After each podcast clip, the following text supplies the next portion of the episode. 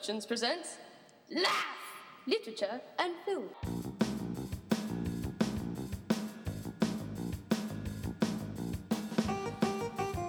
Broadcasting live from Flying Bull Production Studios, it's Laugh, episode 65, a wee laugh for the July 31st weekend. I'm your host, Mr. Two Frames. Joining me in studios is the L Train. How are you, sir? I'm wonderful. Big weekend, last weekend of July. Two Oh no, that means school's getting close. schools getting really close Ugh, for us. Sad. Um, this is probably also the last big blockbuster of summer coming out this weekend. Oh really? You think you don't think that the uh, Fantastic Four is a blockbuster? Considered No, blockbuster? no, uh, bad news for Fantastic Four. Apparently, Fox Studios has embargoed reviews of the film until I think Oh. three hours after they come out, until the movie comes out. Well, that that won't that won't matter in terms of box office. That's a bad sign when you're It's not. a bad sign whether or not it's any good. Yeah, They're still advertising the heck out of it. But anyway, yeah. So I guess that's coming out in a couple of weeks. yeah, but this weekend we have Mission Impossible: Rogue Nation. This is the fifth Mission Impossible film. This is I five. Yeah. MIV, R N. I don't know. uh, M I V R N. Yeah, this Yeah. is the series that won't die. Yeah, I don't think it's like see. There's probably it's not going to let up. There'll probably be an M I I V I. Oh yeah, I definitely think there's going to be at least one more film. Yeah, You gotta go for the six pack. Um, this is Tom Cruise playing Ethan Hunt and working with other spies like Jeremy Renner and Rebecca Ferguson to save the world. Yeah. And this is directed by my man Christopher McQuarrie. that's your man. Yeah, I've talked about him a lot on the show. I like his writing. He, the usual suspects. Usual Suspects, Way Yeah. of the Gun, uh, Edge Ooh, of Tomorrow. He that's right. wrote. Yeah, yeah, So- those were all great movies. Big big fan of Christopher McQuarrie. Yeah, you gonna go see it? Yeah, yeah. You looking forward to seeing it in 3D? Oh, it's in 3D. I don't know. I assume. Why not? I thought it was just in IMAX. Oh, yeah, that makes sense. Yeah, no, I think I will went and saw it and sat like the. I sat really close to get the IMAX experience without paying the IMAX price. Wasn't a good idea. Wait, you purposely sat up? close? You know, there were other people in the theater. I've already. I'll- we can talk about it next week. I've established how much I hate people Mhm. and how much I hate viewing movies with people, especially in Gloucester. Yeah, that experience holds up. So you purposely went and sat in the front section. I sat in the front section, the last row of the front section, so I wouldn't have to deal with the cell phones and the talking and the blah blah. But it didn't. It didn't help me. It didn't help the experience any. But anyway, so yeah, that's coming out this week. You guys should go see it. I've decided that I'm not a, an appropriate judge of action movies. I can't be, for whatever reason. I, I guess I'm just not. I, I'm not wired to to be a good uh, critic of that that genre of film. Did the audience seem to enjoy it? Uh, psh, I don't know. I'll, well, I'll talk about it next week. All right. Well, I guess because we'll probably review it, right? Yeah. Right. Um, any predictions for how it's going to do in the box office? I don't know. I if Gloucester's any indication, there were five people there. That's pretty good on a Friday. Yeah. So I don't Um, know. Experts are saying 40 to 50 million for this. That's that. That bodes well for you, I suppose. Yeah, it's decent. It's not great. Hmm. Apparently, earlier in summer, people were expecting it closer to 70, but it's been getting some soft tracking lately. Yeah, I don't know. It's a weird weekend. Last week was a weird week too. Yeah, so we'll There's see. There's another movie coming out this week though. really? Yeah, it's a reboot of Vacation, the National Lampoon's Vacation. Is there the National Lampoon added to this, or is it just Vacation? I think they're just marketing this as vacation. This has got uh, Ed Helms taking over the role uh, originally that Chevy Chase would have done, but he's playing his son Rusty, Rusty Griswold. uh, Ed Helms is the uh, Stu from the Hangover movies. I guess he's got his start on the the Daily Show as a Yeah. reporter. I think he was also in The Office. Was he? Oh yeah, yeah, you're right. Um, Christina Applegate plays his wife, and I guess that they're on a trip. Well, I guess they're on a vacation. I don't know if they're going to Wally World or not though, because I really I have no interest in seeing the movie. Really? You don't Yeah. want to see the fifth uh, film in this series? No, I have no I that no. Leslie Mann's playing Audrey though. Audrey is his sister. I like Leslie Mann from This Is Forty. Yeah. She- Apparently, she was in the Bling Ring too. I haven't watched The Bling Ring yet. I don't think I have either. I Uh, just get confused with Spring Breakers. You know, uh, Bling Ring is the Sofia Coppola film. Yeah, I think I need to watch that. I'd, I think I might like that. So that's what you would watch over this vacation Yeah. movie. The thing that scares me is it's got two guys who have no directing credits to their name directing this. Jonathan Goldstein and John Francis Daley. Yeah. But they wrote Horrible Bosses 1 and 2, and I didn't think Horrible Bosses was that bad. I didn't No. think it was that good though. It, it's it- not horrible, but there was nothing in the writing that makes me think that these guys can handle directing a film. did you see the movie Waiting? Mm-mm. Uh, I think Francis Daley or Jonathan Francis Daley, whatever. He's trying to be one of those fireside poets with his name, but uh, that movie he he wrote Waiting, and I think he wrote Cloudy with a Chance of Meatballs too.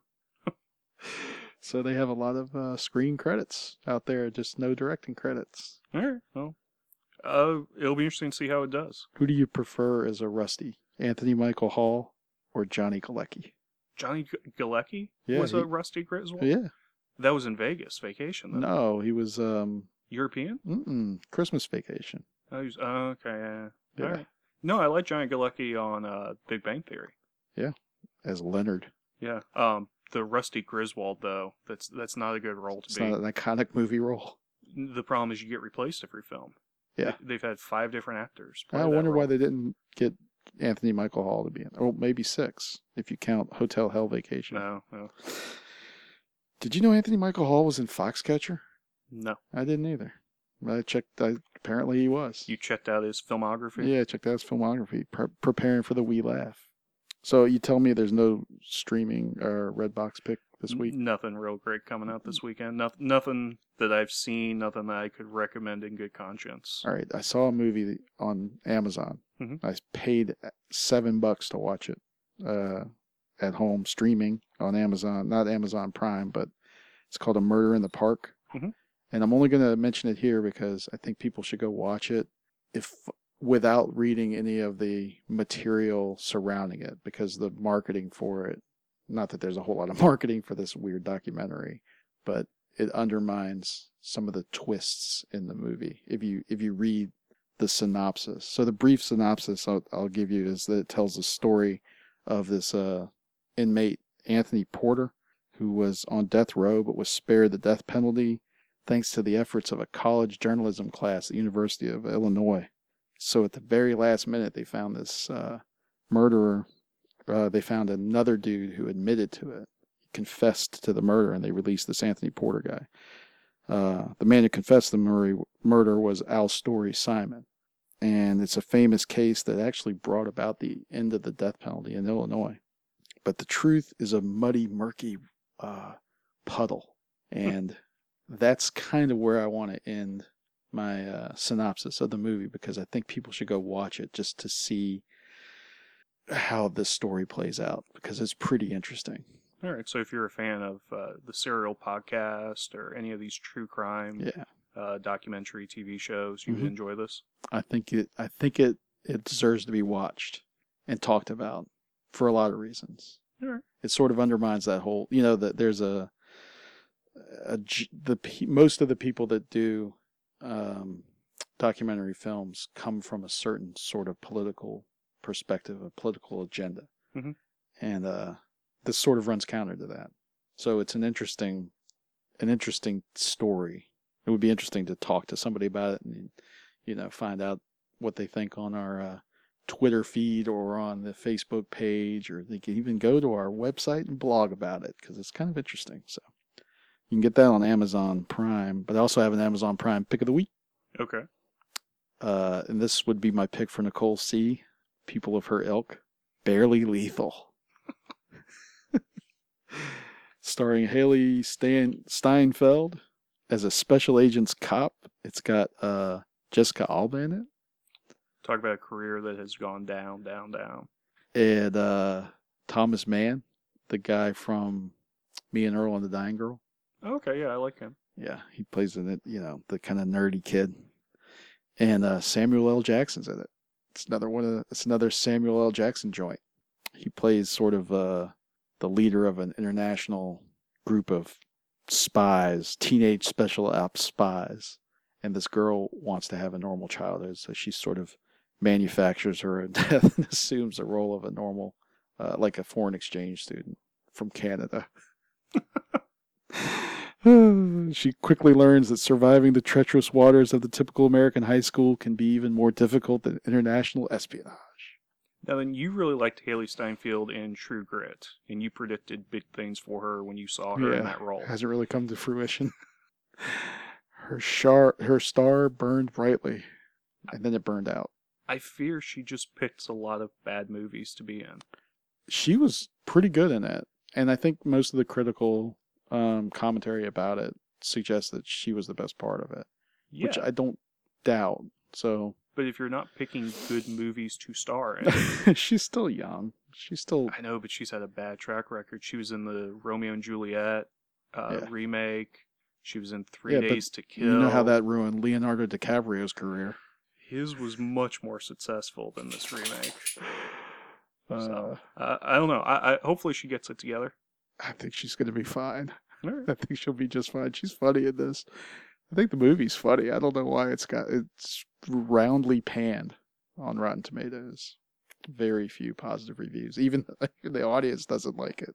But Yeah, I think it was a direct to video release. or direct to now it's on Amazon Prime, so it's my Amazon Prime pick of the week. Not bad. Anything on Netflix? Yes. People have that. Yeah, this is actually an interesting television show. That's four. It's two seasons of four episodes, so it's a, one of those BBC shows. Um, it's called A Young Doctor's Notebook and Other Stories, and it stars uh, Daniel Radcliffe and Jon Hamm, and they play the same doctor at different times. He's a Russian uh, surgeon, and uh, Daniel Radcliffe plays him at the age of I don't know 22 or whatever in 1917, right during the, the Bolshevik Revolution in uh, Russia. And Jon Hamm plays him in 1934, I think. And it's sort of mm, fantastical how they interact with each other. Like he just kind of shows up as sort of a ghost from the future or whatever, or some element of his, like each other's psyche. So it's that part of it is kind of weird, but it's it's not trumped up like that. It's a sort of a, uh, it's a Magic realism. no. I wouldn't even I wouldn't even go that far. It's just a device in order to put these two people together, and the frame is surrounding Jon Hamm's story relates back to the past, and you begin to see how the decisions of the younger doctor affect the older doctor. And uh, if I say anything more about it, I might be ruining some of the story, but um, it's funny. It's it's funny and it's brutal and it's uh, what's that movie on uh, on Cinemax where a it's a television show on Cinemax where they do surgery at the turn of the century. The Knick with Yeah. Clive Owen. yeah, there's a lot of blood in this, just like that movie, The Knick, and the production values are pretty high. What happens is in 1917, the guy graduates from uh, the college or whatever, Moscow International School of Medicine or whatever, and they put him in Siberia in some hospital up there where he's the only surgeon, and there's a dentist that works there and two uh, two nurses, I guess you could call them that. They're midwives, and uh, he has to deal with you know peasants and stuff, and they're like uh, the this peasant comes in and he's all out of sorts. He's screaming and yelling. He says, uh, "My daughter fell in the lathe. My daughter fell in the lathe," and the the doctor's like, "What? Do you mean?" She fell in the lathe, and then they bring her in, and her legs are all mangled up. She fell into like a a machine or something. Into a lathe. yeah, she fell into a lathe. so anyway, I don't know why that makes me laugh, but the way they play it in the in the show is four laughs. So Okay, and there have been two seasons of this. Will two there be seasons. a third? I doubt it. I don't know. I mean, they're not saying anything about there being two seasons, but uh, the I only watched the first season. and It's pretty good. It's pretty. I mean, it's affecting for some reason. If you're a Daniel Radcliffe re, uh, completist, then you should definitely go see that. All right, that so was it's called uh, Young doc- Doctor's Notebook and Other Stories All right. on Netflix. That's my On net Netflix. pick. Yeah, And if you've got Amazon, you're saying Barely Lethal or Murder in the Park. yeah. Those one are of your- them's free, or one of them you've already paid for if you've got Amazon Prime. All right, so those are the streaming picks. Um, in theaters is Vacation, which we're both going to take a pass on, and also Mission Impossible Rogue Nation, which one of us has already seen and is withholding his review until next week. And I will be watching that here in the coming days. Right. Very eager. Everyone should go see it because this is the movie that's going to put me over the top in the uh, blockbuster box office challenge. Or not. oh, I got, I, I got a good feeling. Good feeling. All right. So, um, I guess that's the end of the episode. Uh, episode 66, we're going to be covering Go Set a Watchman Yeah. and other stories of mockingbirds. yeah, we're going to talk about the film and book um, To Kill a Mockingbird by Harper Lee, and then the follow up Go Set a Watchman. It's our first foray, foray into actual literature in the literature and film podcast. Yep. So, All looking right, well, forward to that. Thank for joining me in studios, L Train. Thank you. Uh, this is Mr. Two Frame saying, There be dragons. Pox at Bodum, everybody.